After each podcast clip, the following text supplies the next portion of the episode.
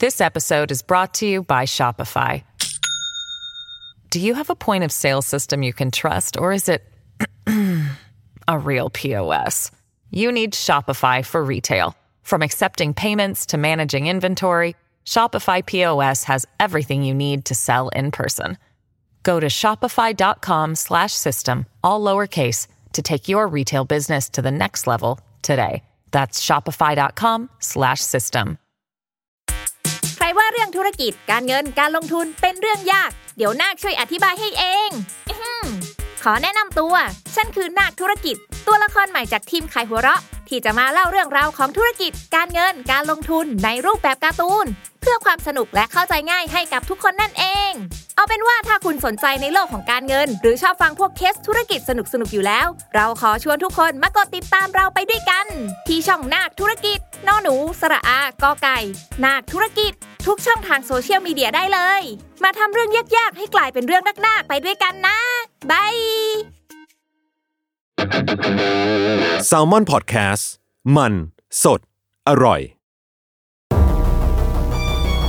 ทฤษฎีสมคบคิดเรื่องลึกลับ สัตว์ประหลาด ฆาตกรรม ความลี้ลับที่หาสาเหตุไม่ได้ เรื่องเล่าจากเคสจริงที่น่ากลัวกว่า fiction สวัสดีครับ ผมยชญ์ บรรพพงศ์ผมธัญวัฒน์อิพภูดม นี่คือรายการ Untitled Case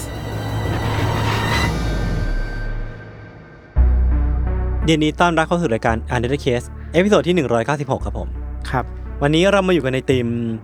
Social Experiment อ่า จริง ๆ อะ ของผมอะมันไม่ไม่ถือว่าเป็นการ ไม่ค่อย Social Experiment ขนาดนั้นนะอืมแต่เป็นการทดลอง แต่การตั้งชื่อว่า Social Experiment เนี่ย เราก็อืมเฉลยตั้งแต่ต้นคลิปแล้วว่ามันเพื่อการคลิกเบสอ่าเราสามารถพูดแบบนี้ได้ไหม ตอนแรกผมว่าเอามาอีกเรื่องหนึ่งเออ ผมอยากดัดแปลงเป็น Secret Experiment เพราะว่าก็ได้ผมคิดว่าเหมือนกันนะอยากให้มันลับๆ แต่ก็แล้วแต่เลยเฮ้ยของผมก็รับงั้นเปลี่ยนชื่อตีมเออนะเปลี่ยนเปลี่ยนชื่อทีมแล้วกันเป็นพี่โจ Secret ฝาก Experiment ฝากด้วยนะครับ เดี๋ยวกังก็จดไว้ให้พี่โจหน่ผอมยเชื่อว่าสุดท้ายแล้วเขาจะเขาเปลี่ยนอยู่ดีเขาจะเขาจะเป็น Social Experiment อยู่ดีอ๋อเหรอเขาจะไม่ยอมเรา อ่าใช่ลองดู ถ้ามันเป็น Social Experiment ก็แปลว่าพี่โจชนะนะครับอ่า Social Experiment คืออะไรยชญ์มันคือการทดลองทางสังคม อ่า เหมือนเป็นการตั้งโจทย์ขึ้นมาก่อน ว่าถ้ามนุษย์เป็นแบบนี้เธอจะเป็นโดยันงไงแบบนี้ไปแล้ว ทำตามนี้มันจะมีผลกระทบอะไรเกิดขึ้น ว่ามันตอบสมมติฐานที่เขาคาดหวังเอาไว้หรือเปล่าอะไรประมาณนี้เนาะอืมเอออย่างเช่นว่า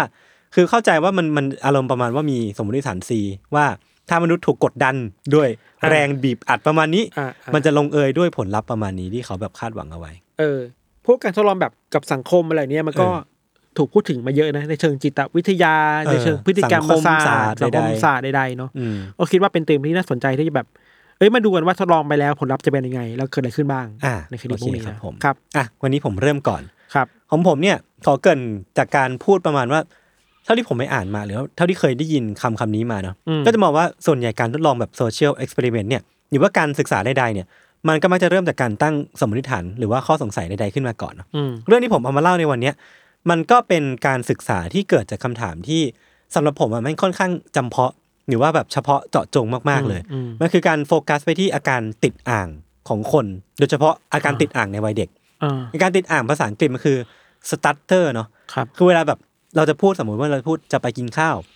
ช่วงจัดจัดจัดจัดเนี่ยมันจะเหมือนแบบมีการ repeat หรือว่ามีการอืมซ้ำคำอืมก่อนที่จะเข้าสู่ประโยค สิ่งนี้มันคืออาการติดอ่างเนาะอืม ซึ่งก่อนจะไปลงลึกถึงการวิจัยอะไรใดๆเนี่ยผมขอเล่าถึงชีวิตของคนคนหนึ่งก่อนที่อืมในวงการวิชาการเกี่ยวกับการพูดหรือว่าสปีชเนี่ยได้รับการยอมรับว่าเป็นคนที่มีอิทธิพล หรือว่าเป็นผู้เชี่ยวชาญเกี่ยวกับเรื่องเนี้ยเรื่องเกี่ยวกับการติดอ่างเนี่ยครับเขามีชื่อว่าเวนเดลจอห์นสันนะครับผมเรียกเขาว่าดรเวนเดลละกันอืมเวนเดลเนี่ยเป็นนักจิตวิทยาชาวอเมริกัน เป็นคนที่เชี่ยวชาญเกี่ยวกับเรื่องของการศึกษาด้านการพูด แล้วก็เรื่องของภาษา โดยเฉพาะเรื่องของการอาการติดอ่านเนี่ยแหละที่เขาแบบค่อนข้างเชี่ยวชาญมากๆ แล้วก็ทำการศึกษาวิจัยเกี่ยวกับเรื่องเนี้ยเยอะที่สุดคนหนึ่งในในช่วงนั้นนะนะครับ ซึ่งทฤษฎีที่เป็นที่พูดถึงในวงกว้างมากที่สุดของของเวนเดลเนี่ยมันถูกเรียกว่า diagnosogenic theory อืมถ้าให้อธิบายแบบเข้าใจง่ายคือเวนเดลเนี่ยเล่าเอาไว้ประมาณนี้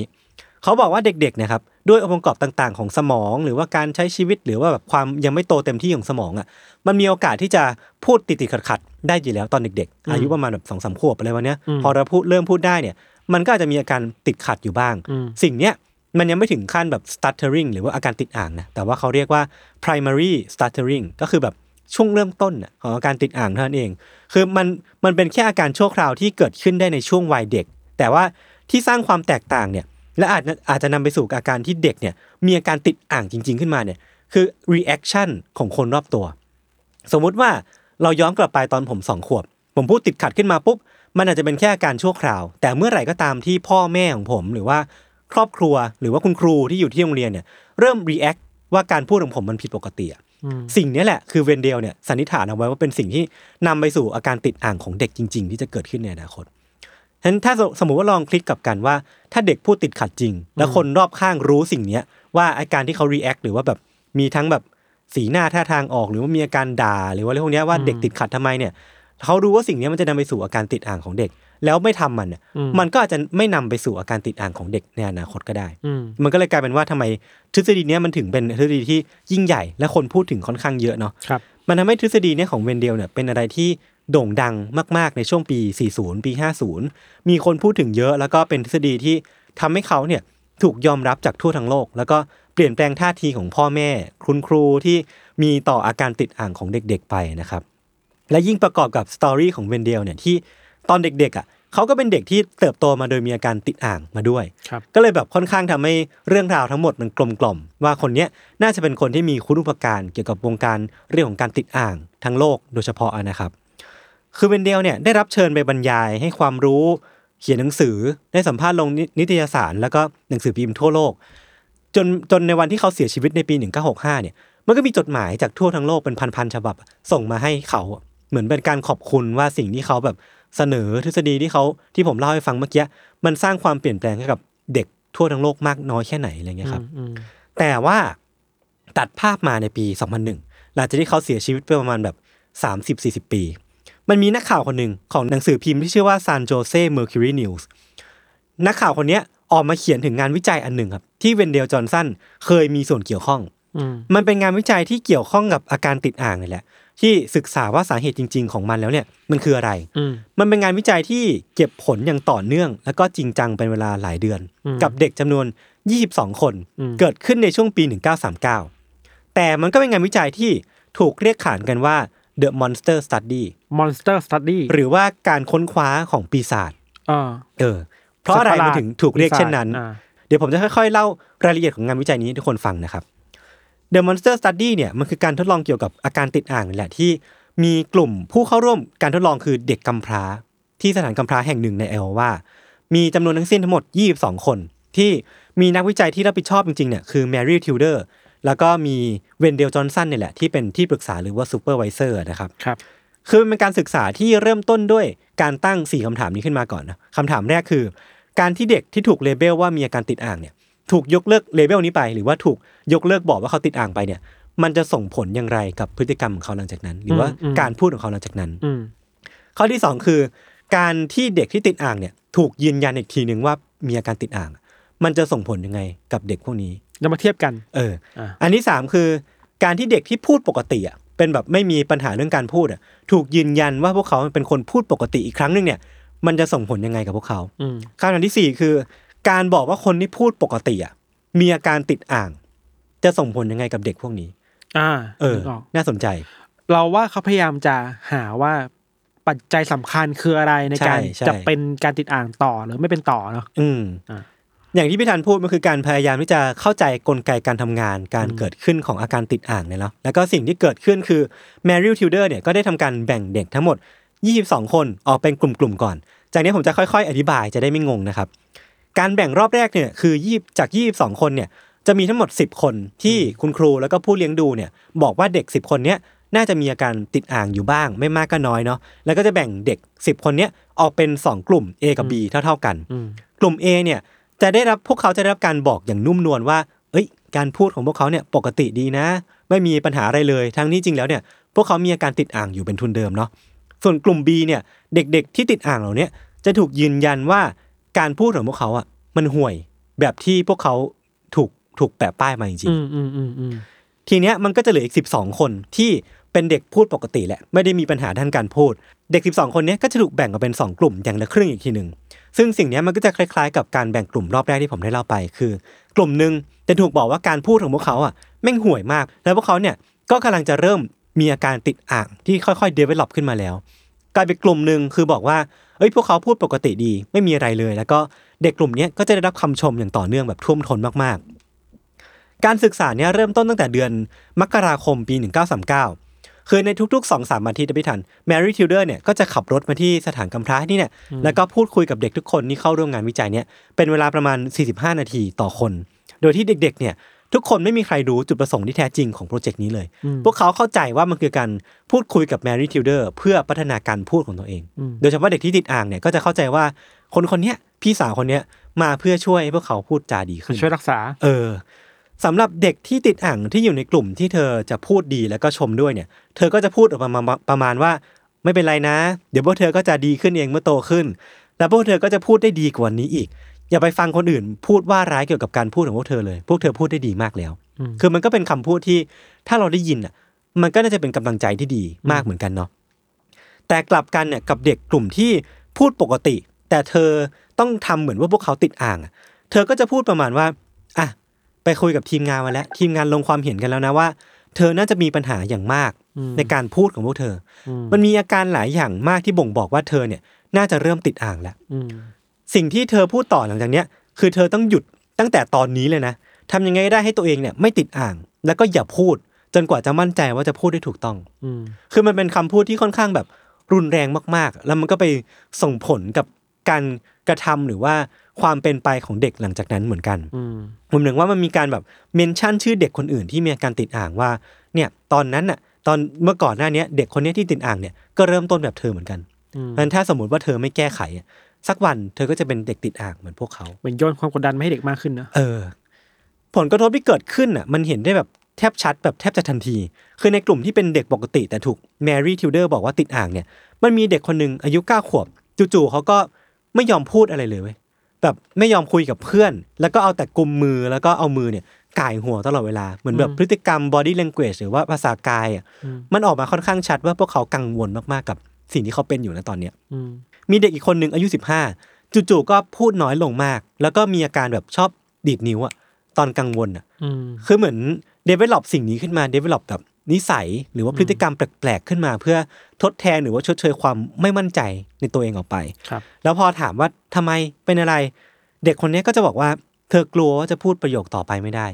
ก็เลยดีดนิ้วขึ้นมาเพื่อเพื่อขับไล่ความกลัวนี้ออกไป มันคืออาการแบบนึงแหละเออในการ ฟิกตัวเองอะนะใช่ใช่ใช่คือเธอก็กลัวว่าตัวเองเนี่ยจะพูดติดอ่าง เธอก็เลยเลือกที่จะไม่พูดดีกว่า มีเด็กอีกหลายคนครับที่ผลการเรียนเนี่ยตกแบบหวบเลยเว้ยคือแบบการเรียนตกต่ำมากๆ ไม่ยอมเข้าเรียน เด็กหลายคนเนี่ยก็มีอาการพูดไม่ออก มีเพื่อนของเด็กคนหนึ่งที่เข้าร่วมการทดลองเนี่ยบอกว่าจู่ๆเพื่อนคนเนี้ยก็เงียบไปเลย ไม่ยอมคุยกับเขาเลยทั้งที่เป็นเพื่อนสนิทกัน แล้วก็แทบจะไม่เห็นว่าเด็กคนเนี้ยไปพูดกับใครคนไหนเลยอืมแล้วที่มันน่าเศร้าคืออีกสองปีให้หลังน่ะ เด็กคนเนี้ยก็หนีออกจากสถานกำพร้าแล้วก็ไปอยู่ที่ไหนก็ไม่รู้อืมเออคือแบบก็คือกลายเป็นเด็กมีปัญหาคนหนึ่งไปเนาะแมรี่แล้วก็ทีมงานเนี่ยได้นำประโยคที่ผมบอกไปก่อนอันเนี้ยว่า เด็กคนเนี้ยเด็กกลุ่มเนี้ยมีปัญหานะ คุณต้องพูดแบบเนี้ยไปกำชับกับคุณครู แล้วก็ผู้เลี้ยงดูเด็กในในสถานกำพร้าต้องด้วพูดแบยบเดียวกันเออต้องเรียกแบบเดียวกันใช่ คือนั่นแปลว่าในช่วงเวลาที่แมรี่มาที่เนี่ยเธอก็จะย้ำเตือนเด็กเหล่านี้ว่าพวกเขามีปัญหานะอ่าและในช่วงเวลาที่แมรี่ไม่อยู่อะ คนที่เป็นผู้คุมหรือว่าคุณครูเนี่ยก็จะเข้าใจว่าเด็กเหล่านี้มีปัญหาจริงครับๆแล้วก็จะพูดจาย้ำเตือนแบบเนี้ยไปเรื่อยๆจนเด็กรู้สึกว่ากดดันมากอืมๆแล้วก็พวกเขาเนี่ยก็จะเริ่มมีอาการแบบไม่มั่นใจว่าว่าจะพูดได้ แล้วถ้าสมมติว่าพวกเขาไม่ไม่ไม่มั่นใจหรือว่ารู้สึกว่าพูดไปแล้วมันจะติดอ่างเนี่ยพวกเขาก็เลยเลือกที่จะไม่พูดดีกว่า อืมคือการศึกษาวิจัยเนี้ยมันกินเวลาตั้งแต่เดือนมกราคมปี 1939 ไปจนถึงเดือนประมาณแบบเดือนพฤษภาคม เป็นเวลาเพียงไม่กี่เดือน แล้วมันก็จบไป แต่แน่นอนว่ามันได้สร้างบาดแผลให้กับเด็กที่ไม่มีส่วนรู้เห็นอะจำนวนมาก ใช่ ที่ไม่แน่ใจว่าบาดแผลเหล่านี้ครับ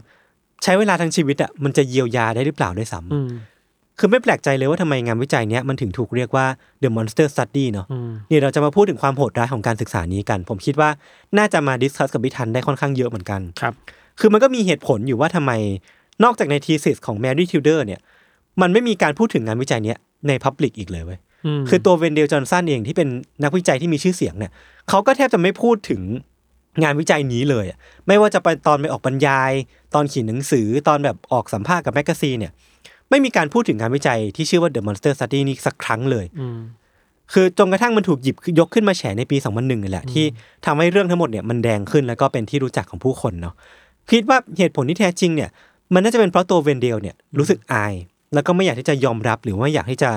ให้งานวิจัยที่มันดูโหดร้ายเนี่ยมาทำลายเลกาซีที่ดีของเขาอะอืมเพราะว่าเขาเป็นคนที่โปรไฟล์ดีมากเนาะเป็นคนที่แบบบริสุทธิ์อะอืมเป็นคนที่มีงานวิจัยที่ดีเพื่อช่วยให้เด็กหลายคนแบบมีชีวิตที่ดีขึ้นอืมแต่ถ้าสมมติว่ามันมีงานวิจัยเนี้ยอยู่ในโปรไฟล์ของเขาหรือว่าอยู่ในประวัติของเขาอะอืมมันจะอาจจะทำให้ทุกอย่างมันดูด่างพร้อยไปได้ใช่เออ แล้วก็ประกอบกันในช่วงปี 1939 ที่งานวิจัยนี้มันเกิดขึ้นนะไม่ทัน มันคาบเกี่ยวกับช่วง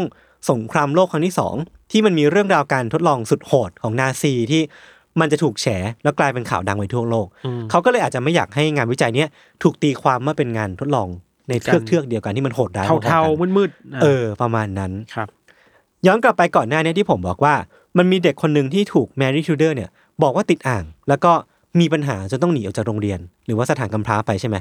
เด็กคนเนี้ยมีชื่อว่าแมรี่นิกซอนอืมแมรี่นิกซอนเนี่ย เธอได้หลบหนีออกไปจากที่นั่นด้วยปมที่ว่าเธอแบบจู่ๆเธอก็รู้สึกว่าไม่มั่นใจ การพูดของเธอแม่งมีปัญหาเฉยเลย แล้วก็ไม่กล้าพูดกับใครเลยก็เลยหนีออกไป แต่พอหนีออกไปปุ๊บเนี่ยเหมือนเธอจะมีชีวิตที่ดีขึ้น เธอได้พบกับสามีที่ดี ได้แต่งงานกัน แล้วก็สามีคนเนี้ยไม่เคยล้อเลียนเธอเลยเว้ยอืมคือแบบให้กำลังใจแล้วก็รู้สึกว่า encourage หรือว่าให้กำลังใจเธอเสมอเวลาไปเข้าสังคม บอกว่าการพูดของเธอเนี่ย มันปกติดีนะ สิ่งเนี้ยมันทำให้เธอเนี่ยกลับมาเข้าสังคมได้ เหมือนเป็นมนุษย์ทั่วไปเหมือนคนปกติทั่วไป แต่พอสามีของเธอเนี่ยเสียชีวิตไปในปี 1999 ตอนเธออายุประมาณ 70 กว่าแล้ว ทุกอย่างมันกลับพังลงอีกครั้งหนึ่งอะคือความมั่นใจที่มันเคยกลับมาในชีวิตของของแมรี่นิกซอนเนี่ยมันหายไปอะจู่ๆเธอก็เริ่มกลับมาติดอ่างอีกครั้งหนึ่งในวัยที่วัยชรามากแล้วเนี่ย เธอก็เลยพยายามที่จะนึกย้อนกลับไปในช่วงเวลาที่เธอแล้วก็แมรี่ทิวเดอร์ที่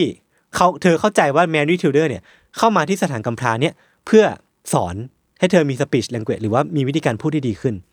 เธอก็เลยพยายามนึกย้อนว่าแมรี่อะสอนอะไรเธออืมแล้วก็พยายามเอาบทเรียนเหล่านั้นน่ะกลับมาใช้อีกครั้งหนึ่งตอนแก่อืม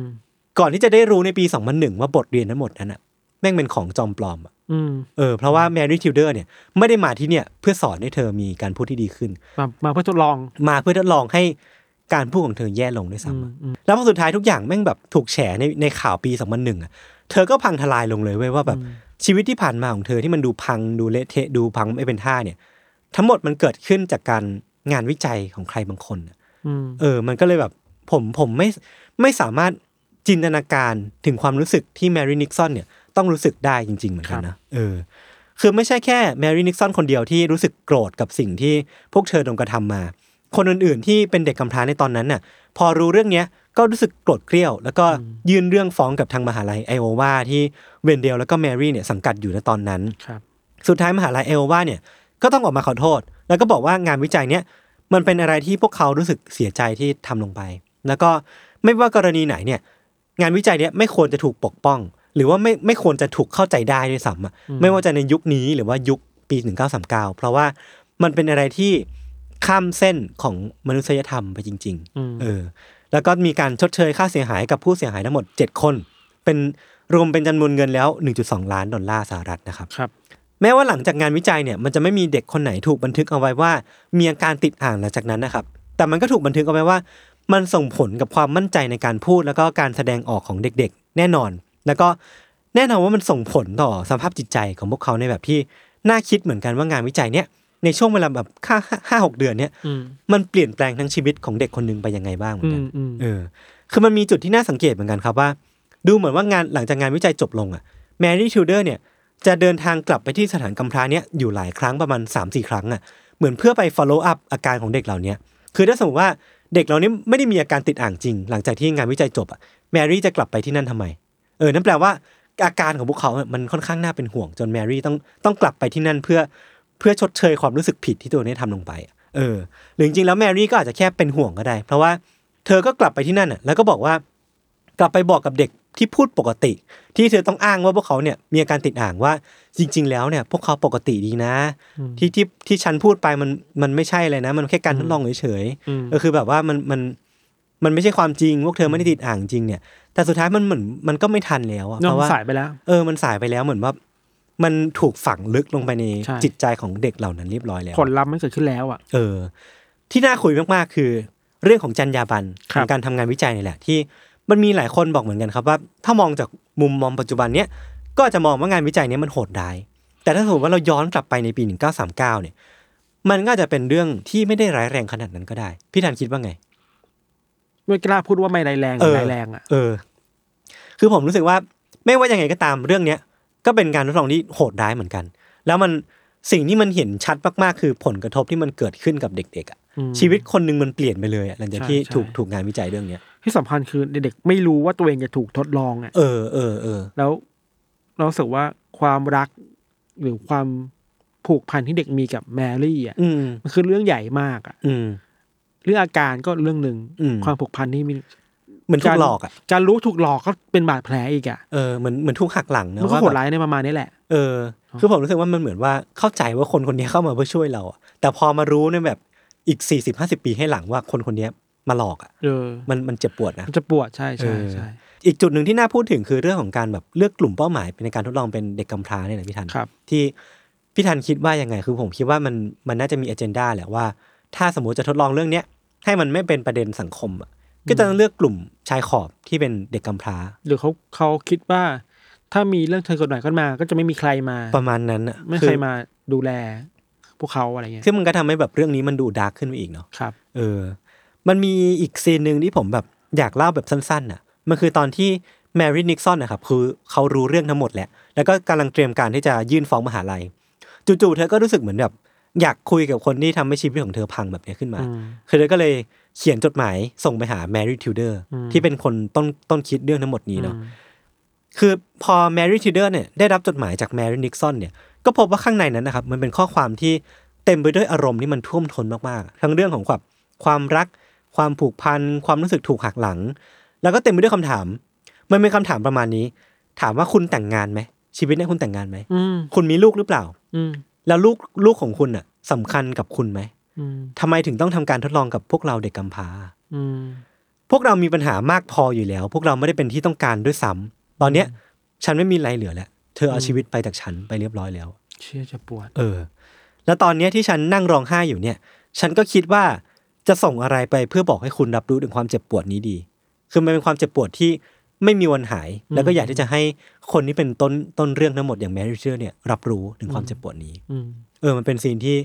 ที่ค่อนข้างเจ็บปวดเหมือนกันเนาะมันมีบาดแผลเกิดขึ้นในใจคนอะเออเออเออพี่ทันพี่ทันมีความเราเห็นเรารู้สึกว่างานวิจัยแบบเนี้ยมันก็ มันต้อง balance และผลลัพธ์ของการไม่บอก อืมการไม่ขอ consent คืออะไรอะอืมเราเราไม่แน่ใจเหมือนกันว่าในในเชิงวิชาการมันครับรับได้ไหมถ้าอืมนักอืมนักวิจัยจะทดลองอะไรบางอย่างแล้ว ไม่ได้ชี้แจง consent ของกลุ่มตัวอย่างตั้งแต่แรกอะ เออแล้วไม่แน่ใจว่ามันมีกรณีอีกหรือเปล่า แต่ว่าถ้ามันจะดีก็คืออะก็บอกไปอะ หรือว่ามันจะมีผลว่าอะถ้าไม่บอกว่าเป็นวิจัยก็จะมีผลแบบนี้ อืมเราไม่รู้ factor นี้มันสำคัญแค่ไหนปัจจัยอืมที่สำคัญน่ะเนาะแต่คิดว่าแต่ว่ายิ่งพอมันเป็นการวิจัยที่มันส่งผลต่อ คนคนหนึ่งในระยะยาวอะอ่ายิ่งจำเป็นต้องบอกข้อมูลที่สำคัญกับเขาที่สุดว่า เขาจะไปเจอความเสี่ยงอะไรบ้าง ใช่ใช่ใช่เนอะคือผมว่าน่าคิดอย่างพิธันอย่างที่พิธันพูดว่าการบอกการไม่บอกเนี่ยมันก็เป็น factor ที่สำคัญเนาะอืมเพียงแต่ว่าเราเองอะเราไม่ได้อยู่ในวงการวิชาการเออแต่สมมติว่าใครอยู่ ก็อาจจะมาลองคิดดูก็ได้เนาะนะว่าเนาะเนาะถ้าจะทำงานวิจัยเนี้ยใหม่ขึ้นมาอีกครั้งหนึ่งเพื่อเออดูว่างานอาการติดอ่างมันมีผลมาจากอะไรเนี่ยเออเราจะออกแบบงานวิจัยเนี้ย ยังไงให้มันไม่ส่งผลกระทบต่อคนชีวิตคนขนาดเนี้ย เวลาทำวิจัยมันจะมีอยู่หลาย part แหละอืม part เช่น การตั้งสมมติฐานเออเป้าหมายเออเอองานวิจัยสมมติฐานต่าง ๆ อันเนี้ยโอเค อืมแต่ว่าพอออกแบบกระบวนการวิจัยแล้วเนี่ย อันนี้แหละต้องมาคุยกันวิธีการ Challenge มันเวิร์กไหมเออเออเออหรือมันมีวิธีการอื่นๆที่จะทำให้เห็นผลเหมือนกันหรือเปล่า โดยที่ไม่จำเป็นต้องเอาชีวิตคนไปเสี่ยงขนาดนี้อะครับ อืม ก่อนจบคือเท่าที่ผมไปอ่านมา ดูเหมือนว่าทฤษฎีของเวนเดลที่บอกว่า อาการติดอ่างเนี่ยมันเกิดขึ้นจากเด็กพูดติดขัด แล้วคนรอบข้าง react ทำให้สิ่งเนี้ยมันเป็นจริงขึ้นมาเนาะอืมดูเหมือนว่าณปัจจุบันเนี้ยทฤษฎีนี้ก็เหมือนจะไม่ได้เป็นที่ยอมรับขนาดนั้น เพราะว่าอืมมันก็มีกรณีอย่างที่มีเด็กบางคน มีอาการติดอ่างตั้งแต่เด็กอืมแล้วก็คนรอบข้างก็ไม่ได้ react อะไร แต่โตมาก็ยังมีอาการติดอ่างอยู่อืมก็เลยคิดว่ามันอาจจะไม่ได้มีความน่าเชื่อถือขนาดนั้นในปัจจุบันนี้ แต่ว่าถ้าใครมีความรู้หรือว่าเป็นคนที่ คลุกคลีอยู่กับวงการอืมวิชาการเรื่องพวกเนี้ยอืมก็มาแชร์ความรู้กันได้นะอีกอย่างหนึ่งคือทำไมถึงยังเรียกว่า monster อะก็คือผมว่ามันคือความโหดร้ายอะอืมเออ monster study มันคือ มันคือความแบบไร้จรรยาบรรณขงมันการชื่อทำที่มาแบบทีหลังถูกปะใช่ใช่ใช่ใช่อ่าโอเคใช่ใช่ครับครับผม โอเคงั้นก็ประมาณนี้ครับพักฟังโฆษณาสักครู่ก่อนกลับมาฟังเรื่องของไม่ทันในเบรกหน้าครับผม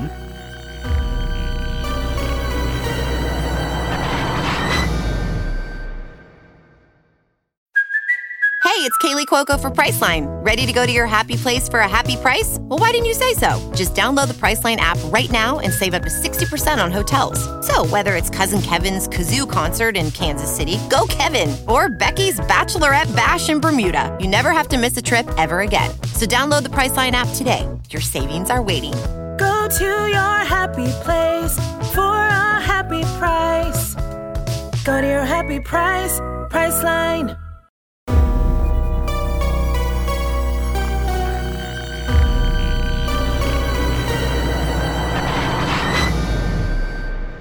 มาเรื่องของเรา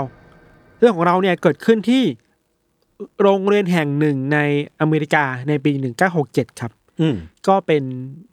การทดลองแหละ แล้วก็มีผลลัพธ์ที่ น่ากลัวและน่าอีกหลายๆน่าอะอ่าเดี๋ยวมาว่ากันครับโรงเรียนเนี่ยที่เกิดขึ้นเรื่องที่เราว่าเกิดขึ้นที่โรงเรียนแห่งนี้ครับ ชื่อว่าโรงเรียน Cubberley High School ในแคลิฟอร์เนียอืม โรงเรียนชับเบอรี่ไฮสคูลเนี่ยยศเป็นโรงเรียนที่ตั้งอยู่ในชุมชนที่ค่อนข้าง เต็มไปด้วยชนชั้นกลาง ฐานะค่อนข้างดีชีวิตไม่ได้ยากลำบากอะไรมากเนาะแล้วตัวโรงเรียนนี้เองเนี่ยก็ได้ความนิยมจากผู้ปกครองจำนวนมาก อืมเพราะว่าหนึ่งคือเป็นโรงเรียนที่มีชื่อเสียงในคุณภาพการสอนนี่ค่อนข้างดีบรรยากาศดีทุกอย่างดีหมด ที่สำคัญคือว่าเป็นโรงเรียนที่ขึ้นชื่อเรื่องการเปิดโอกาสให้ครูเนี่ยอืมมีอิสระมีเสรีภาพในการสอนนักเรียนตามบทเรียนต่างๆ ในแบบของตัวเองอืมคือไม่จำเป็นต้องเข้าไปนั่งห้องแล้วก็เลคเชอร์เล่าเรื่องอะไม่ ค่อนข้างให้อิสระ มี activity ใหม่อืมๆเข้าใจว่าในช่วงนั้นน่ะอะไรแบบนี้ถือว่าเป็นสิ่งที่ก้าวหน้ามากในวงการศึกษาในอเมริกาครับครับ หนึ่งในครูที่ป๊อปมาก ๆ ชื่อว่ารอนโจนส์อืมคุณรอนเนี่ย ก็เป็นครูรุ่นใหม่เนอะอายุยังไม่เยอะมาก แล้วก็ยังไฟแรงมากๆ สอนวิชาประวัติศาสตร์ รอนเนี่ยเป็นครูที่สนิทกับนักเรียนมากๆยศคือแบบเหมือนเพื่อนกันอะอืมไปไหนมาไหนก็เรียกรอนอะเนอะเฮ้ยรอนแบบฝรั่งมันไม่อ่ามีมีคำนำหน้าว่าครูมาเฮ้ยรอนไว้ไงอะไรเงี้ยเนาะอืมเวลาเจอนักเรียนก็แบบทิดชัดกันทั้งในห้องเรียนในข้างนอก ไปกินข้าวด้วยกันไปกินข้าวเด็กๆบ่อยๆไปเล่นกิจกรรมด้วยกันเนาะจนเป็นครูที่เด็กๆเข้าถึงได้ง่ายขณะเดียวกันนะครับรอนเองก็เป็นคนที่สอนวิชาประวัติศาสตร์แบบ ค่อนข้างแหลมคมอะอืมแหลมคมคือไปแตะต้องเรื่องราวที่หลาย ๆ โรงเรียนไม่กล้าพูดถึงอ่าเช่น KKK ในอเมริกาอ่าลัทธิที่เกลียดชังคนผิวดำครับหรือพูดถึงประวัติศาสตร์การฆ่าล้างเผ่าพันธุ์ในเยอรมัน พูดถึงแนวคิดสุดโต่งในการเหยียดสีผิว รวมถึงอีกชู่หนึ่งที่รอนเคยสอนมาก่อนหน้านี้แล้วป๊อปมากคือ มาพูดถึงประเด็นร้อนในอเมริกาตอนนั้นคือสงครามเวียดนามอ่าสิ่งที่รอนทำคือเปิดคลาสมาให้คนมาดีเบตเลยว่าอืม สิบข้อที่คุณเห็นด้วยของสงครามเวียดนามคืออะไรสิบข้อที่ไม่เห็นด้วยคืออะไรอืมคือมันโอเพนมากๆ มันมีสระมากๆเนาะอะไรแบบนี้ทำให้เด็กๆอะชอบแล้วก็ตื่นเต้นมากว่าเฮ้ยเทอมหน้าฉันจะเรียกอะครูคนนี้หรือเปล่าอะอืมโอเค ทีนี้มาพูดถึงคลาสในเทอมใหม่ที่รอนต้องสอนเนาะมาในเทอมเนี้ครับในปีหนึ่งเก้าหกเจ็ดเนี่ย รอนได้รับมอบหมายให้ไปสอนวิชาประวัติศาสตร์โลกร่วมสมัย contemporary world history เนี่ย กับเด็กเกรดสิบเกรดสิบเราไม่แน่ใจว่าเทียบเป็นไทยเท่าไหร่ อายุสิบห้าขวบมสี่อายุสิบห้าขวบอะมสามมสี่ประมาณสิบห้าขวบไอ้เนาะอืมเออต้องไปสอนนี่แหละ contemporary history ครับ แล้วเด็กๆ เนี่ยในห้องนี้แบบว่าเขาตื่นเต้นมากเว้ยเทอมนี้ฉันจะได้เรียนกับครูที่แม่งป๊อปที่สุดในโรงเรียนแล้วอะเก่งมากๆอะพอถึงวันที่จะได้เริ่มเรียนกันนะครับเด็กๆก็เข้าไปนั่งใช่ปะพอเข้าไปในห้องพบกลับพบว่าอย่างแรกคือเฮ้ยเก้าอี้โต๊ะในห้องอะมันเปลี่ยนไปอ่าปกตินั่งเป็นคู่กัน คู่หนึ่งคู่หนึ่งคู่หนึ่งมาแต่ว่าเฮ้ยโต๊ะที่นั่งเนี่ยมันกลายเป็นโต๊ะเดี่ยวอะ คือทุกคนนั่งคนเดียวไม่มีใครนั่งใกล้กันเลย แล้วก็มีแบบเป็นแบบมีทางแยกอะไรเนาะพอเริ่มคลาสอะครับรอนก็เดินเข้ามาในห้องเนาะพร้อมกับความตื่นเต้นของนักเรียนอย่างที่เราบอกไป รอนบอกว่าคลาสนี้เทอมนี้จะเป็นห้องพิเศษอืมที่เราทุกคนเนี่ยจะทำการเรียนการสอนแบบมีส่วนร่วม อืมมี participation กันค่อนข้างเยอะ มันจะไม่ใช่การมานั่งอ่านหนังสือท่องจำเพื่อสอบอะไร แต่พวกเราจะทำการทดลองอะไรบางอย่างกัน อืม ในคลาสนี้เนาะมีเงื่อนไขว่านักเรียนกลุ่มไหนก็ตามที่มีส่วนร่วมเป็น active learning และ active learner ของคลาสนี้มากๆ เนี่ยจะได้ A active learner ก็คือแบบอะยกมือถามคำถามใช่ใช่ตอบคำถามนู่นนี่นั่น ใช่ ขอให้ทำอะไรก็ทำอ่าอันนี้คือได้ A ครับส่วนคนที่เป็น passive คือไม่ค่อยมีส่วนร่วมเนี่ยได้ C นะโหยมันต่างกันเยอะนะ ต่างกันมาก มันไม่ใช่แค่ A กับ B มีที่น่าสนใจมากกว่านั้นอีก ส่วนคนที่ตั้งใจจะต่อต้านการเรียนหรือกิจกรรมแบบเนี้ยอ่าจะได้ F โหยังมีอีก แต่ถ้าเป็นคนที่ต่อต้านการเรียนการสอนแบบนี้แล้ว ต่อต้านสำเร็จแล้วปิดการเปลี่ยนแปลงจะกลับมาได้เองเว้ยเชี่ยฟังแล้วตื่นเต้นป่ะเชี่ยมันคือการมอบ challenge ที่แบบ เออ ใจหลวงมากนะเออ ผู้หญิงนี้ก็น่าตื่นเต้นอย่างที่บอกอะถ้าเป็นอ่าเราถ้าเราเป็นนักเรียนคือแบบ เชื่อเรามันมีทางเลือกให้ไปอะ ครูคนนี้จะพาเราไปทางไหนวะนั่นสิคลาสนี้จะพาเราไปที่ไหนอะแต่ที่แน่ ๆ ที่มันเลือกง่ายสุดคือ ไม่เลือก C แน่ๆอะอ่าไม่เลือก choice สมมติเป็นผมนะอ่าผมจะไม่เลือก choice ที่แบบ กูไม่มีส่วนร่วม ได้อ่าสี่จะลองไป A ดูแบบมี participation เยอะใช่ๆไกลแบบหนึ่งคือลองกระบฏดูอะแล้วยอมเหนื่อยอะเออ แต่ถ้ากบฏแล้วไม่ไม่ชนะก็เอฟนะเสียงหนึ่งว่ามันมีชาเลนจ์อย่างนี้อยู่ครับอืมกลับมาที่ภาพในห้องเนอะโต๊ะที่แบบถูกนั่งแยกเป็นโต๊ะเดี่ยวอะครับครับก็เริ่มมีวัตถุประสงค์แล้วอืมรอนเดินเข้าไปเขียนกระดานบนบนห้องเนอะอืมเขียนว่า วันนี้เราจะมาเรียนหัวข้อ stand true discipline อ่าแปลเป็นไทยคือความเข้มแข็งผ่านระเบียบวินัย อ่าแล้วก็บอกว่าอะเดี๋ยวเราจะมีแบบฝึกหัดเพื่อออกกำลังกายกันวันนี้ วันนี้ยังไม่สอนนะออกกำลังกายก่อน อืมเขาสั่งให้ทุกคนเนี่ยต้องนั่งหลังตรงอะ อืม แล้วก็เอามือไพล่หลังอ่าฮะแล้วเขาบอกว่าท่าแบบเนี้ยจะทำให้คุณอะเรียนหนังสือได้สบายใจที่สุด เข้มแข็งที่สุดอ่าดีที่สุดอ่าแล้วต้องนั่งอย่างงี้ทั้งคาบนะโอ้โห เด็กก็แบบอะตอนแรกนึกว่าเป็น event challenge ก็ทำตามมันใช่ป่ะอ่ายังยังมีมากกว่านั้น หลังจากที่อะก็สอนไปแล้วก็นั่งไพร่หลังแบบนั้นไปครับอืม ก็มีเกมให้เด็กเล่น สิ่งที่รอนทำคือว่า บอกว่าทุกคนรู้ออกจากโต๊ะ แล้วไปอยู่นอกห้อง ในมือเขามีนาฬิกาจับเวลาอยู่เขาจะจับเวลาว่า จะมีใครที่เข้ามาในห้องช้าที่สุดอ่าคือทุกคนน่ะต้องกลับมานั่งที่โต๊ะให้ได้เร็วสุดไว้ยครับแล้วจับเวลาหาคนช้า ก็ทำไปเรื่อยๆสวดเวลาไม่ดีจะมากดดันเวลาไม่ดีเลย เวลาไม่ดีเลยแล้ว สุดท้ายแล้ว รอนก็เปลี่ยนรูปแบบเว้ยบอกว่าที่ผ่านมาที่พวกคุณวิ่งเข้ามาว่าคุณแยกกันไงอืม บางคนก็กระโดดมามันมีการชนกันอะทำให้ทำให้แบบเสียเวลามมาช้าเสียเวลาอืมคุณทำตามที่ผมสั่งนะ จัดแถว เดินเข้ามาแบบเป็นระเบียบอืมแล้วดูซิเวลาได้ดีเท่าไหร่อืมสรุปเวลาดีขึ้นอืมทำอย่างนี้หลายรอบมากยศ จนเด็กคนหนึ่งอะพูดออกมาเองเลยว่า ครูครับ ขอลองอีกไหมลองอีกได้ไหมอืมอยากรู้ว่าพวกเราอะทำได้แค่ไหน สุดท้ายภาพของห้องนี้คือทุกคนเดินกันเป็นระเบียบวินัย ไม่มีการแข่งแย่งอะไรกัน แล้วค่อยๆมาในโต๊ะแล้วก็เวลาดีมากอ่าแล้วก็จบคลาสนั้นไปเลยเว้ยคลาสวันแรกอืม แล้วรอนก็บอกนี่ไง ถ้าคุณมีวินัยอะทุกอย่างมันจะดีอ่าก็แบบเชื่อ ถ้าเป็นเราก็แบบเฮ้ยแม่ง powerful อะเออเออเออเออ แต่ยังมีมากกว่านั้นครับ ในวันต่อมา รอนก็กลับมาเนาะเราพบว่าในห้องอะเขาไม่ได้สั่งไหนทุกคนกลับมานั่งแบบนี้เลยเว้ยแต่เขามา อืม คือนั่งแบบนี่คือคาบที่สองหลังใช่ไหมคาบที่สองในวันต่อมาเออคือเป็นคลาสพิเศษที่มีมีต่อกันหลายๆวันเว้ย เด็กนั่งแบบนี้ด้วยออโต้อะแล้วรอนก็ตกใจคือตอนแรกเขาบอกว่าเขาอะจะยอมแหละอืมเขาจะไม่สอนแล้ว เนี่ยเมื่อวานจบแล้ว แต่ถ้าไม่เด็กทำต่ออะอืมเขาเลยเรื่อยๆโกโกรอนกับสิ่งนี้ไปเรื่อยๆครับพยายามทดลองให้มันมากขึ้นเนาะสิ่งที่รอนทำในห้องวันนี้คือว่าเขาจะมาสอนวิชาใหม่เว้ยอืมแล้วสอนวิชาชื่อว่า stand true community อ่าเมื่อวานคือ stand true แบบ Discipline ระเบียบวินัย วันนี้คือ อะ stand true community ความเข้มแข็งผ่าน พวกพ้องและชุมชนน่ะอ่าการเป็นพวกเดียวกันทำให้เราเข้มแข็งได้ยังไงบ้างเนาะแต่สิ่งที่เปลี่ยนไปในวันนี้คือว่า เขาตั้งกฎว่าเด็กๆทุกคนน่ะนักเรียนทุกคนถ้าจะเรียกเขาห้ามเรียกว่ารอนนะนะอ่าถ้าจะพูดอะไรจะมีความเห็นอะไรอะ คุณต้องลุกขึ้นยืน แล้วเรียกว่ามิสเตอร์โจนส์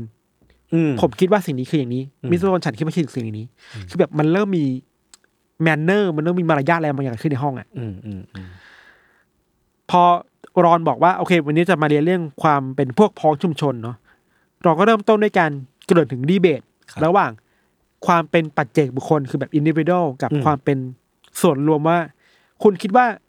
อะไรสำคัญกว่ากัน อืมระหว่างตัวเรากับภาพรวมสังคมอะไรเงี้ยแล้วบอกด้วยว่าเฮ้ยพวกคุณรู้ไหมว่า การที่เราอะได้กลายเป็นสิ่งหนึ่งที่ใหญ่กว่าตัวเราเองอะอืมมันดีนะอืมคือการที่คุณสละ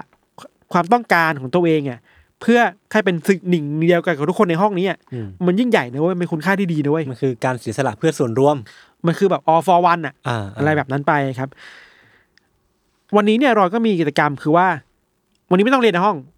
ไปอยู่สนามหญ้าหน้าโรงเรียนอืมแล้วก็เอาการบ้านไปด้วยนะ คือเขามอบโจทย์การบ้านให้ใช่ป่ะเราตั้งเงื่อนไขว่า วันนี้เนี่ยทุกคนเนี่ย จะมีคะแนนแบบเดียวกันนะทั้งห้อง คือไม่ผ่านก็ตกไปเลย อืม คือไม่ว่าใครจะทำดึงมีเท่าไหร่ทุกคนจะได้คะแนนเท่ากันน่ะอืมเพราะฉะนั้นทุกคนน่ะ ต้องไปทำให้ทุกคนเนี่ยทำการบ้านได้เท่ากันเว้ยอืมตอบข้อสอบไม่ได้เหมือนก็ต้องคุณต้องไปสอนเพื่อนให้ได้อะอันนี้คือพลังของ community ที่แบบ อันนี้ไง คุณทำได้ทุกคนได้ A ในคะแนนเรื่องนี้เพราะว่าทุกคนช่วยเหลือกัน community สำคัญอะ ได้ก็ได้ไปด้วยกัน เสียก็เสียไปเออด้วยกันสิ่งสำคัญมากคือว่าหลังจากที่รอนบอกเล่าความสำคัญของการเป็น community นะเขาบอกว่า อะหลังจากเนี้ย เราจะมีชื่อเรียกกันนะ ห้องนี้จะไม่ใช่ห้องแบบสาม F สาม E อืมต่อไปอะแต่ว่าพวกเราอะคลาสเนี่ยจะมีชื่อว่า the third wave เว้ยอ่า คลื่นลูกที่สามคลื่นลูกที่สามที่ตั้งชื่อนี้เพราะว่ารอนเชื่อว่ามันมีคำเรียกในอเมริกานะบอกว่าเขาเชื่อกันว่าคลื่นที่ลูกที่สามนี้มันเข้ามากระแทกชายฝั่งอะมันจะเป็นคลื่นที่รุนแรงที่สุดอือฮึกว่ารุ่นกว่าคลื่นลูกที่หนึ่งและลูกที่สองอือฮึแปลว่าพวกคุณเนี่ยคือรุ่นที่รุนแรงที่สุดแล้วนะอืมเข้มข้นที่สุดแล้วอะไรเงี้ย ที่สำคัญคือว่านอกจากการมีชื่อแล้วยศยังมีไอดีการ์ดด้วยอืมบัตรประจำตัวของการเป็น The Third Wave อะอืมรอนทำมานี่คือเอาบัตรประจำตัวประชาชนน่ะ ของ Third Wave เนี่ยมาแจกให้ทุกคนเลย อือฮึแจกยังไม่พอนะ แล้วก็บอกหน้าห้องว่า เออ ถึงผมจะแจกบัตรการเป็นเติมให้ทุกคนเนี่ยแต่จะมีแค่สามคนเท่านั้นที่มีการกระบาดอยู่บนบัตรใบนี้ อืมแล้วคนที่ได้การกระบาดสามบนบนบัตรเนี่ยจะเป็นสายลับให้เขานะอ่าสายลับที่คอยสืบว่า มีใครที่ต่อต้าน community พวกเราหรือเปล่าอะอ่าฮะหรือมีคนในคนในห้องในคนไหนที่ ไม่ยอมปฏิบัติตามกฎของ Third Wave ของพวกเราอะ อืมอืมให้จดชื่อมาแล้วบอกผมอะคือแบบมันเริ่มสร้างความกลัวกันภายในอืมภายในคลาสนี้แล้วอะอืมนึกออกปะรอนยังพาห้องนี้ไปมากกว่านั้นเว้ยคือว่าเขาเขาให้เห็นความสำคัญว่าถ้าจะทำให้เด็กกลุ่มนี้เป็นกลุ่มก้อนกันในจริงๆยศมันต้องมีอะไรมากกว่าแค่ บัตรประจำตัวอืมแต่มันต้องมีสัญลักษณ์อะไรบางอย่างร่วมกันอืมเขาเลยตั้งว่า โอเค เวลาเราจะคุยกันอะ เพราะจะมีท่าทางนะอืมคือ สมมติคุยกันปุ๊บแบบคุณต้องตั้งขึ้นมาอย่างนี้เว้ยว่าแบบเราเราคุยเอ้ยวันดียศยศจะแบบเนี่ยนะวันดีเราแบบงูฉกเนี่ยเหรอมันคือ wave อะเขาบอกมันคือ wave อะอ๋อมันเกลียวขึ้นอะ ยกมือแค่นี้อ่าฮะสมมติจะคุยกับมิสเตอร์รอนมิสเตอร์รอนอืมแล้วก็พูดอะไรเงี้ยมันก็เริ่มแปลกนะแต่ว่ารอนรอนคิดว่าสิ่งนี้คือสิ่งที่ จะทดลองให้เด็กๆอะมีความเป็นหนึ่งเดียวกันมากขึ้น มีพฤติกรรมอะไรบางอย่างร่วมกัน มีมีคอมมอนด้วยกัน อะไรแบบเนี้ยครับ มันยังไปไกลมากกว่านั้นยศคือในวันเนี้ยรอนก็ตั้งกฎว่า ไม่ว่าคุณจะคิดเห็นยังไงกับการเป็นเดอะเติร์ดเวฟนะ คุณอะ จะไม่มีสิทธิ์เสนอความเห็นนี้อืมยกเว้นคุณจะขออนุญาตจากผมก่อนอือฮึห้ามคิดต่าง ห้ามทำอะไรที่ออกนอกกฎความเป็น Third Wave เนาะ แล้วก็ห้ามมีการรวมกลุ่มกันเกินสองคนทั้งในห้องเรียนและนอกห้องเรียนเว้ยนอกห้องเรียนด้วยเหรอด้วย คือตอนนี้มันเริ่มออกไปนอกคลาสพิเศษนี้แล้ว ใช่เช่นสมมติคุณเป็นเชอร์ลีเดอร์อะคุณก็เป็นเชอร์ลีเดอร์ต่อไปไม่ได้นะไอ้เหี้ยคุณต้องเป็น Third Wave อะ Third Wave คือสิ่งสำคัญที่สุดในชีวิตคุณแล้วอะโอ้โหแล้วเด็กเหล่านั้นก็ยอมทำตามถูกปะยอมทำตามส่วนใหญ่ยอมทำตาม แต่มีหนึ่งคนที่ไม่ไม่ยอมทำตามครับ เป็นเด็กผู้หญิงคนหนึ่งผู้หญิงคนเนี้ยเขาชื่อว่าคุณเชอร์รี่ทาวสลีย์เชอร์รี่เนี่ยบอกว่าฟางเส้นสุดท้ายที่ทำให้เธอแบบ ตัดสินใจลุกขึ้นมาต่อต้านตั้งคำถามกับความเป็น Third Wave หรือกฎหมายของเรานี่คือว่าทำไมต้องห้ามรวมตัวกันเกินสองคนด้วยอะเออมันทำไมต้องห้ามคุยกันด้วยอะเออห้ามพูดเรื่องนี้กับคนนอกทำไมเธอไม่ชอบไหมสิ่งที่ทำคือเชอรี่ลุกขึ้นมาแล้วถาม รอนในฐานะที่เป็นแบบครูในห้องนั้นบอกว่า อะผมไม่ตอบ แต่ว่าต่อจากเนี้ยคุณไม่ต้องมาห้องเรียนนี้อีกนะก็คือโดนไล่ออก คุณไปเรียนอยู่ในห้องสมุดคนเดียวไปเลยอ่าแล้วก็ไล่เชอรี่ไปอยู่ในห้องสมุดคนเดียวเว้ยถ้ายึดจากอันแรกคือได้ F แล้วป่ะเชอรี่อะใช่ คือคุณจะตกวิชานี้นะคุณต้องมีอยู่ในห้องสมุดอ่าแต่อย่าลืมนะว่าถ้าเชอรี่ปฏิวัติสามารถได้กลับมาได้เชอรี่จะได้ A อืมแต่เชอรี่ก็แบบอาจจะลืมคิดเรื่องนั้นน่ะแบบว่าแต่ก็เครียดนะคือแบบโดนครูไล่ไปอยู่ห้องสมุดแบบฉันจะสอบตกหรือเปล่าครับอืมเชอรี่ร้องไห้ระหว่างทางในการเดินไปห้องสมุดครับ แล้วก็พอไปถึงห้องสมุดก็ตกใจ ว่าไม่มีใครอยู่เลยอ่าบับมีเธอคนเดียว แล้วบรรณารักษ์ก็ตกใจบรรณารักษ์ถามว่า เอ้ยไปเจออะไรมาทำไมไม่ไปเรียนล่ะ เชอรี่ก็เล่าเรื่องราวว่าเนี่ยในห้องชั้นเนี่ยมันมีการสร้าง community มี Third Wave อะไรเกิดขึ้นเนาะแล้วไม่รู้ว่าจงใจหรือบังเอิญนะบรรณารักษ์ในห้องสมุดอะก็เล่าว่าเฮ้ยสิ่งที่เกิดขึ้นในห้องเรียนคุณอะมันอันตรายมากนะอ่าเพราะว่าฉันน่ะเกิดและเติบโตมาจากเยอรมัน แล้วหนีนาซีมาอ่าฮะเพราะฉะนั้นสิ่งที่เกิดขึ้นในห้องเรียนคุณเนี่ยมันมันจะกลายเป็นนาซีแล้วนะมันซ้อนทับเลยอะภาพเออมันซ้อนทับมันนาซีแล้วนะเพราะฉะนั้น เชอรี่ต้องต้องต้องทำอะไรบางอย่างอะอ่าเธอเลยคิดว่าเฮ้ยงั้นสู้ว่ะอืม คืนนั้นเชอรี่กลับบ้านไปแล้วก็คุยกับพ่อใช่ไหมแล้วกับเธอกับพ่อสองคนทำโปสเตอร์ขึ้นมาเว้ยเขียนว่า อย่าไปเอาด้วยกับพวก Third Wave อะอ่าจงต่อต้าน Third Wave อะอ่าทำโปสเตอร์มามามันเกือบเกือบร้อยแผ่นน่ะแล้วคืนนั้นขับรถจากบ้านกลับมาที่โรงเรียนมาแอบเอาโปสเตอร์ที่มาแปะทั่วโรงเรียนเลยอืมแบบเฮ้ยอย่าสนับสนุน Third Wave Third Wave อันตรายอะไรอย่างเงี้ยนะพอเช้าขึ้นมาเอาลืมแล้วไปว่า ชื่อที่เท่มากคือว่าลงชื่อว่ากลุ่มอะไรเชอรี่ตั้งว่า เธอชื่อว่า The Breaker เว้ยอืมชื่อแบบ The Breaker จอมแหกกฎอะมันมีสำนวนแบบ wave breaker ด้วยอะไรอย่างงี้ไหมผมไม่แบบนั้นอะใจเออแบบเอ้ยก็เท่ดีเนาะตัดภาพมาตอนเช้าเชอรี่มาโรงเรียนก็แบบพยายามดูผลงานตัวเอง ก็พบว่าเฮ้ยพวก Third Wave แม่งมาเอากระดาษนี้เก็บไปหมดเลยฉีกทิ้งหมดเลยอะอ่าโดยในเวลาอันรวดเร็วแปลว่าไอ้กลุ่มก้อนนั้นมันเริ่มมีความเป็นแบบกลุ่มก้อนแล้วอะช่วยช่วยๆกันแล้วอะเรารู้สึกว่านี่คิดเองว่า พอ พอไอ้กลุ่มก้อนนั้นคิดว่าเรามีศัตรูแล้วอะไอ้ความเป็นหนึ่งอันหนึ่งเดียวกันมันจะมากขึ้นไงอืมพอเราคิดว่ามันมี threat มาต่อต้านความ Third Wave แล้วอะอ่าคลาสมันต่อมาคลาสที่สามเนาะรอนก็มาในห้องเหมือนเดิม แล้วก็นี่เพิ่งวันที่สามวันที่สามยศโอ้โหวันที่สามรอนกลับมาในห้องแล้วก็เขียนกระดาษเหมือนกันว่าวันนี้จะคุยเรื่องอะไร หัวข้อในวันนี้คือ strength through action ครับ จาก discipline มา community แล้วก็ action หรือแปลเป็นไทยคือความเข้มแข็งผ่านการกระทำอืมผ่าน action น่ะคือรอนบอกว่าพวกคุณจะเข้มแข็งได้ คุณต้องแสดงอาการอะไรบางอย่างออกมานะว่าคุณเข้มแข็งอ่าคุณต้องทำอะไรบางอย่างเพื่อ community นี้ครับ สิ่งนี้สำคัญคือมาเป็นปัจจัยที่ทำให้ Third Wave มันเริ่มมีชีวิตของตัวเองอะอืมคือรอนไม่จำเป็นต้องควบคุมแล้วอืมคือนี่แค่สองวันนะยศวันที่สามคือ นักเรียนทุกคนใน Third Wave คือออกมา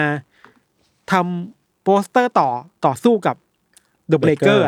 ด้วยการโปรโมทว่า Third Wave ดียังไงอ่ามีการตั้งโต๊ะหน้าห้องเรียนรับสมัครคนมาด้วยนะ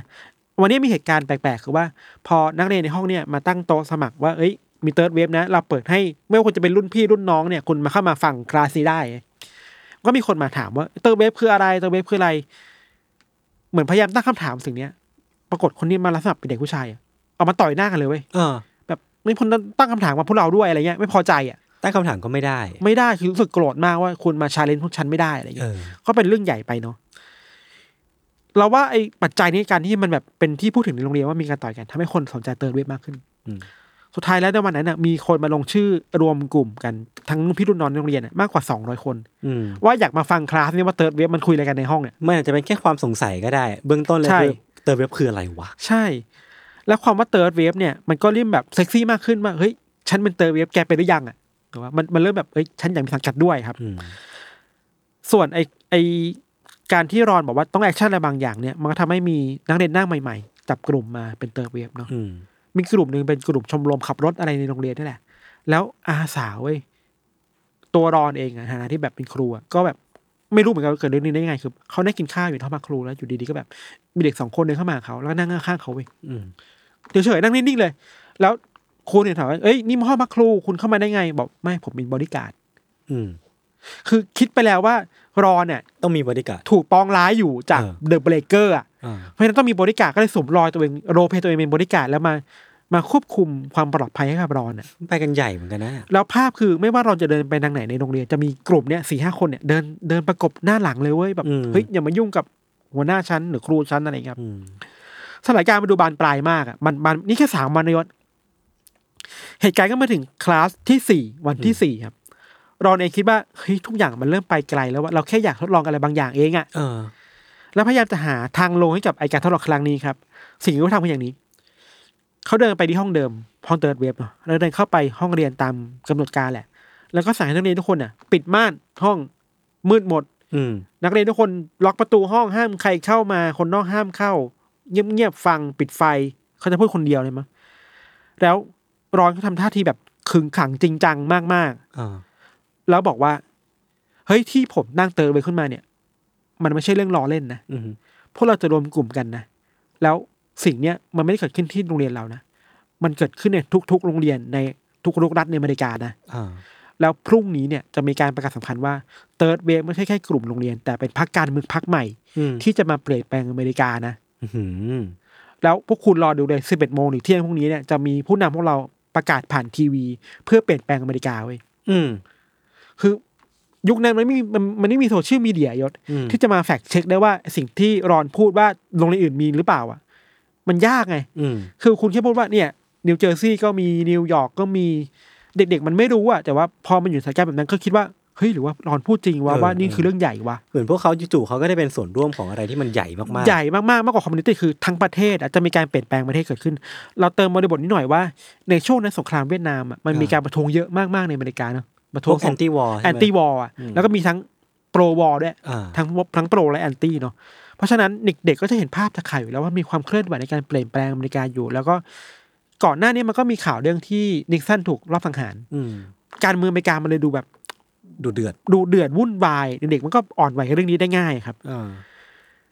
จังหวะนี้เองอะก็เริ่มมีเด็กๆบางคนที่เครียดนะบางคนกลับบ้านไปคือ นิ่งเลยอะกินข้าวของที่บ้านแล้วก็แบบพ่อแม่จับสังเกตได้ว่าเฮ้ยคุณเป็นอะไรอืมเด็กๆก็ไม่กล้าพูดว่าไปรับข้อมูลเหล่านี้มาทำได้แค่พูดกับพ่อว่า ผมพูดอะไรไม่ได้นะ แต่แค่พ่อลองดูแล้วกันพรุ่งนี้เที่ยงอะเปิดทีวีดูแล้วกันอืมจะมีความเปลี่ยนแปลงเกิดขึ้นอย่าเอาหน้าบ้านแล้วกันนะเหมือนยังรับมือกับความหุนหันพลันแล่น เออ ความแบบ อะไรอยู่ดีเกิดขึ้นข้างหน้าเยอะมากไม่ถูกอะสามสี่วันยังยศ เออ พอวันถัดมาเนาะมันก็มาเริ่มมีเด็กๆที่อย่างอย่างเชอรี่ที่ต่อต้านไปสงสัยว่าครับ เธอเธอตัดตัดถูกตัดขาดไปแล้วนะเธอก็แบบสงสัยว่าจะมีคนไปด้วยแค่ไหนวะอืมพอมันเป็นเรื่องใหญ่มันเรื่องโมหรือเปล่า เชอรี่แบบทำทีทำทีเป็นเดินผ่านห้องอะมองผ่านสายตาตัวทุกคนยังอยู่เหมือนเดิมหมดเลยเว้ยเอามือไพ่หลังมาเนี่ย ใช่ แบบนี้ใช่ปะใช่แล้วก็ฟังอยู่อย่างนั้นน่ะ แล้ว แล้ววันนี้จริง ๆ แล้วอะ รอนอะนัดว่าเที่ยงเนี่ยจะมีแถลงการสำคัญใช่ไหมอ่าเพราะฉะนั้นพรุ่งนี้สิบเอ็ดโมงเนี่ยพวกคุณไปรอกันในห้องประชุมของโรงเรียนนะเพื่อดูประกาศ เพื่อดูประกาศพร้อมกัน พอถึงเช้าวันนั้นประมาณสิบเอ็ดโมงครับอืมเด็กๆก็เดินเดินไปแบบเป็นระเบียบมากยศอืมแบบวันแรกอะเดินเป็นระเบียบเป็นแถวอะเพื่อเดินไปที่ห้องประชุมนั้น ในห้องประชุมนั้นน่ะ มีนักข่าวเยอะมาก นักข่าวมาเท่าคนมีช่างภาพถ่ายรูปมากๆอะทำให้นักเรียนกลุ่มนั้นเติร์ดเว็บสว่า เฮ้ยหรือมันจะเรื่องจริงวะอ่าแล้วก็มีรอนอยู่ตรงเวทีข้างหน้า แล้วพร้อมทีวีหนึ่งเครื่องอือฮึรอนก็บอกว่า โอเค พวกคุณมาถึงจุดนี้ได้เนี่ย แปลว่าพวกคุณมีพลังมากพอนะ อืมแล้วหลังจากนั้นนายศเขาก็ปล่อยทิ้งไปนิ่งๆไปปรากฏว่าเด็กๆอะกลับพูดสโลแกนถึงความเป็น Third Wave ค่อยๆกระซิบอะอ่าแล้วก็ค่อยดังขึ้น จากดังขึ้นจะเป็นลุกขึ้นยืนแล้วก็กระทบเท้าตบไม้ตบมือเพื่อแสดงความเป็น Third Wave อย่างจริงจังมากๆอะอ่าฮะแบบ พูดสโลแกนว่า strength through discipline strength through community strength through action อืมพูดอย่างนี้ประมาณแบบเกือบห้านาทีอะไม่หยุดอะแล้วก็ตบมือแบบพวกฉันคือสิ่งนี้นะพวกฉันคือ Third Wave ประโยชน์อืมรอนก็แบบเฮ้ยเขามาพูดที่หลังว่านี่เขาสั่นไหวกับเรื่องนี้มากนะไม่คิดว่าเด็กๆจะมาถึงจุดนี้ได้อะอืมหลังจากนั้นนะครับ รอนก็ออกจากห้องไป แล้วก็ปิดไฟมืดในห้องเนาะพวกนักของนักข่าวช่างภาพที่เห็นอยู่ก็ออกมาหมดเลยแต่แค่เด็กกลุ่มนี้กับทีวีหนึ่งเครื่องที่หน้าห้องห้องประชุมใหญ่ เด็กๆก็งงมากเพราะว่าทีวีที่เปิดให้ดูอะ มันมีแต่ภาพพีมะตกในทิวทัศน์เฉยๆอะอืมให้ดูภาพพีมะตกในทีวีประมาณสี่ห้าทีเกือบสิบนาทีไม่มีได้เปลี่ยนแปลงอะอืมเขาเริ่มเครียดแล้วว่าตกลงคืออะไรกันแน่ทำไมให้ฉันมานั่งอยู่ในนิ่งๆ แล้วไม่มีการเออนั่นแหปละฏิวัประติกาศที่บอกอะประกาศปฏิวัติอะไรเกิดขึ้นไม่เห็นมีอะไรเลยเออบางคนก็แพนิคมากก็เลยแบบวิ่งหนีจากห้องไปอืมพอสถานการณ์มาเริ่มดูแบบบานปลายใช่ไหมครับ รอนก็กลับมาในห้อง แล้วก็ บอกว่าเนี่ยคือการทดลองนะ สิ่งที่พวกคุณอยู่เจอทุกวันเนี้ยมันเป็นเป็นเป็นเป็นแค่การทดลองเท่านั้นเองอืมตอนแรกเนี่ยเขาไม่ได้เฉลยว่า มันคือการทดลองเพื่ออะไร สิ่งที่เขาทำคือเขาเอาเทปวิดีโออะสลับออกจากวิดีโอทีวีนั้นนะแล้วเปิดเทปมันใหม่อืมไม่พูดอะไรเนาะแล้วก็ภาพในทีวีมันคือภาพของฮิตเลอร์อะอืมที่กำลังสวนสนามอยู่ แล้วก็มีกองทัพนาซีทำท่า salute แบบอืมมากมายอืมมีเด็กๆ นักเรียนมีเด็กทหารที่อายุเท่าพวกเขาสิบสี่สิบห้าปี ยืนปรบมือยืนแซ่ซองฮิตเลอร์อยู่อะแล้วรอยก็บอกว่านี่แหละ พวกคุณเองก็เป็นนาซีได้อ่ามันคือการทดลองว่าเด็กนักเรียนเหล่าเนี่ย ถ้าอยู่ในบริบทบางอย่าง จะถูกครอบงำด้วยนาซีได้หรือเปล่า อ่า ซึ่งทำได้อะเชี่ยน่ากลัวมากนะ พูดให้เข้าใจง่ายคือ ทุกคนสามารถเป็นนาซีได้ด้วยบริบทแวดล้อมที่ถูกกำหนดเอาไว้ การถูกเติมปัจจัยอะไรมาบางอย่างเข้าไป เช่นอ่าพิธีกรรมสัญลักษณ์ ความเชื่อความนิยม นี่แค่สี่วันน่ะเออ กลายเป็นว่าสี่วันนี้มันสร้างความแบบ สร้างความแน่นแฟนของกลุ่มก้อนใช่สร้างความแบบเออเป็นเป็นก้อนหนึ่งขึ้นมาที่มันแบบเหนียวเหนียวแน่นใช่มากอะใช่เรื่องหนึ่งที่สำคัญมากๆคือ สิ่งที่เด็กๆในเติร์ดเว็บทำอะทำเพื่อแลกเกรดนะ เพื่อได้ A นะอืม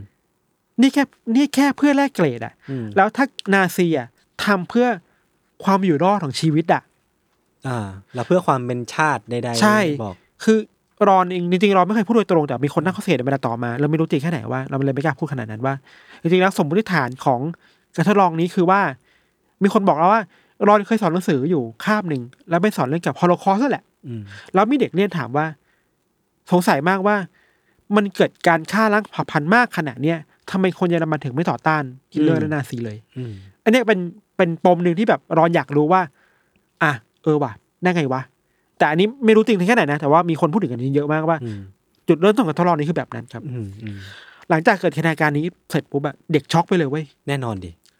ทุกคนออกมาบางคนร้องไห้เลยอะโหแม่ง บางคนกอดคอกันแล้วแบบเฮ้ย ทำใจไม่ได้วะเออเราถูกทำแบบนี้ บางคนก็พูดแบบเหมือนกับแบบปลอบใจตัวเองว่าฉันรู้อยู่แล้วว่าเนี่ย ทดลองมันโกหกกันอืมบางคนก็แบบซึมไปเลยก็มีอะไรเงี้ยเด็กหลายคนต้องใช้เวลาประมาณหลายปี เพื่อจะเยียวยาสิ่งนี้เกิดขึ้นได้อืมแล้วอย่าลืมว่าพฤติกรรมบางอย่างมันฝังเข้าไปในใจพวกเขาไปแล้วอะอืมอืมการทดลองเนี่ยก็ถูกเรียกว่าเป็น the third wave experiment ครับในเวลาต่อมา แล้วก็สร้างข้อถกเถียงเยอะมากๆว่าทำเกินไปหรือเปล่าอืมจำเป็นต้องให้เด็กรู้ขนาดนี้เลยเหรอว่าอืม นาซีมันน่ากลัวแค่ไหนอะเออ นั่นสิคือผมว่าคำถามเมื่อกี้ไม่รู้ใช่อินเทนไม่ใช่ไม่รู้ใช่ความตั้งใจจริงอืมๆของอืมของอาจารย์หรือเปล่า ผมว่ามันอาจจะแค่อยากตอบความสงสัยอืมบางอย่างของตัวเองก็เป็นไปได้อะใช่แล้วเอาเด็กมาเป็นข้อทดลองนั้น เออการทดลองเนี้ยก็มีคำถามเยอะขึ้นมา เยอะเยอะเกิดขึ้นมามากมายเนาะครับ อันแรกคือ consent แหละเหมือนอืมอืมเหมือนแค่สังยศ consent คือเด็กๆไม่รู้ถูกทดลองไม่ดลอรู้อะไรอะเลยอะ เราไม่รู้ตัวเองจะถูกครูพามาถึงจุดที่มันตรงขนาดนี้อะครับ อันต่อมาคือว่า มันคือการผลิตซ้ำความเป็นนาซีในตัวเด็กอะอืมอืมหรือเปล่าอืมหรือเปล่านะเพราะว่ามันก็มีคำถามโต้กลับมาอีกว่าเฮ้ยจริง ๆ แล้วมันการทำแบบนี้มันเหมือนการเขาเรียกว่าไงนะการทำให้การกลายเป็นนาซีมันเกิดขึ้นง่ายเกินไปอะจริงๆแล้วเด็กไม่ได้เป็นนาซีหรอกอืมเด็กแค่รู้สึกเป็นกลุ่มก้อนเท่านั้นเองอ่า เพราะการเกิดขึ้นของนาซีในเยอรมันได้ มันเกิดขึ้นจากปัจจัยเยอะแยะมากมายอืมบริบททางการเมืองเศรษฐกิจสังคมต่างๆเลยทำให้คนมันไม่กล้าต่อต้านนิทเลอร์หรือนาซีเนาะแต่ว่าเด็กๆกลุ่มนี้คือ พวกเขาถูกหล่อหลอมมาจากครูโดยตรงอะอืมว่าเอ้ยการเป็นกลุ่มก้อนมันดีการเป็นสายลับ มันเป็นยังไงการมีศัตรูอยู่แบบไงอะไรเงี้ยมันเป็นสภาพแวดล้อมจำกัดเนาะใช่ ที่เหมือนเป็นห้องปิดที่คุณครูจะทำอะไรก็ได้จะแบบเผยแพร่อินโฟ a t ชัน ใช่บังคับให้เขาทำยังไงก็ได้ เพื่อผลลัพธ์ที่ที่ต้องการ ใช่ อีกเรื่องหนึ่งคือว่าคนที่วิจารณ์เขาวิจารณ์ว่า ตัวรอนเองอะอืมไม่ได้คิดถึงว่า แล้ว long-term effect ของสิ่งนี้คืออะไรเอออะเหมือนเขาคิดปัจจัยระยะสั้นๆอะยาวอะเออคิดว่าให้เด็กเข้าใจก่อนเขาจบแต่มันไม่จบแค่นั้นไงเด็กเดี๋ยวบางคนต้องเยียวยาตัวเองเยอะแยะมากมายนะอืมขณะเดียวกันนะครับ โรงเรียนนี้ถูกตั้งถามเยอะว่า ปล่อยได้ไง สรุปว่า ครูใหญ่รู้เรื่องมาตลอด อืมคือรอนคุยกับครูใหญ่ว่าเฮ้ย ผมจะทำการทดลองนี้นะ คุณช่วยอนุมัติหน่อยครูก็อนุมัติ อืม แต่ก็ลืมคิดถึงผลไปอะไรเงี้อืยมครับ ครับ ประมาณนี้ยศโห ผมว่าแม่งเป็นเรื่องที่ มีคำถามเชิงจริยธรรมเยอะมาก จริง แล้วทุกคนก็น่าจะแบบเห็นตรงกันว่าสิ่งนี้มันไม่ควรเกิดขึ้นหรอก ใช่ เออ แต่ว่า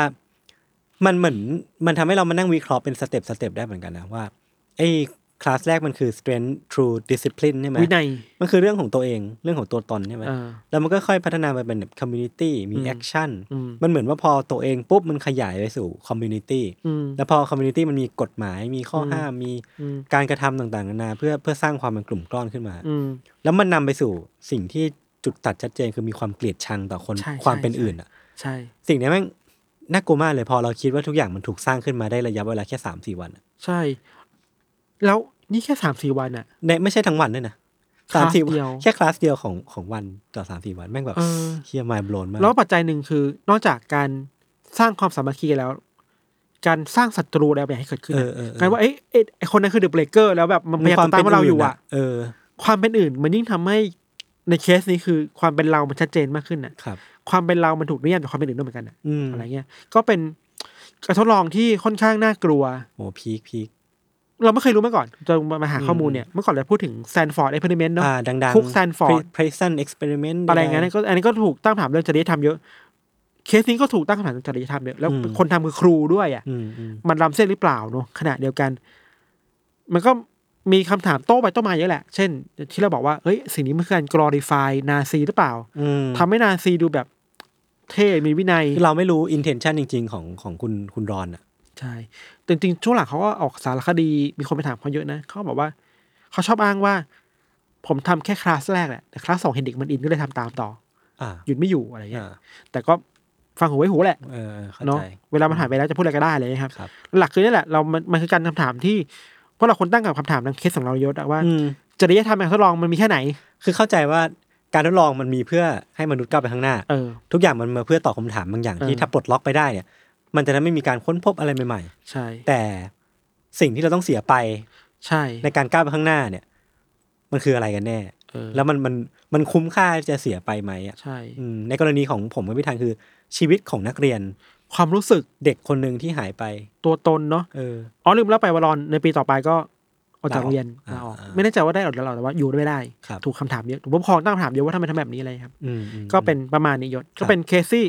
ก็เป็นทีมที่นานๆเล่าทีรู้สึกว่า ก็เข้มข้นสำหรับผมให้เรื่องพิธันเป็นแบบท็อปท็อปของของยูซีนะเนาะเชื่อผมแบบ ไม่ได้คือคือมันไม่มีเลือดเนี่ยมันน่ากลัวมากๆเว้ยคือตอจะนบเราอกว่าทำทีมก็ชน่าอกลับวมาก จะบอกว่าชอบก็พูดได้ไม่เต็มปากคือผมแค่รู้สึกว่ามัน มันไม่รู้ว่ามีสิ่งนี้เกิดขึ้นแหละเออ คือไม่เคยคิดมาก่อนว่ามีสิ่งนี้เกิดขึ้น มันมันนึกถึงการ์ตูนสการ์ตูนสั้นเรื่องหนึ่งของ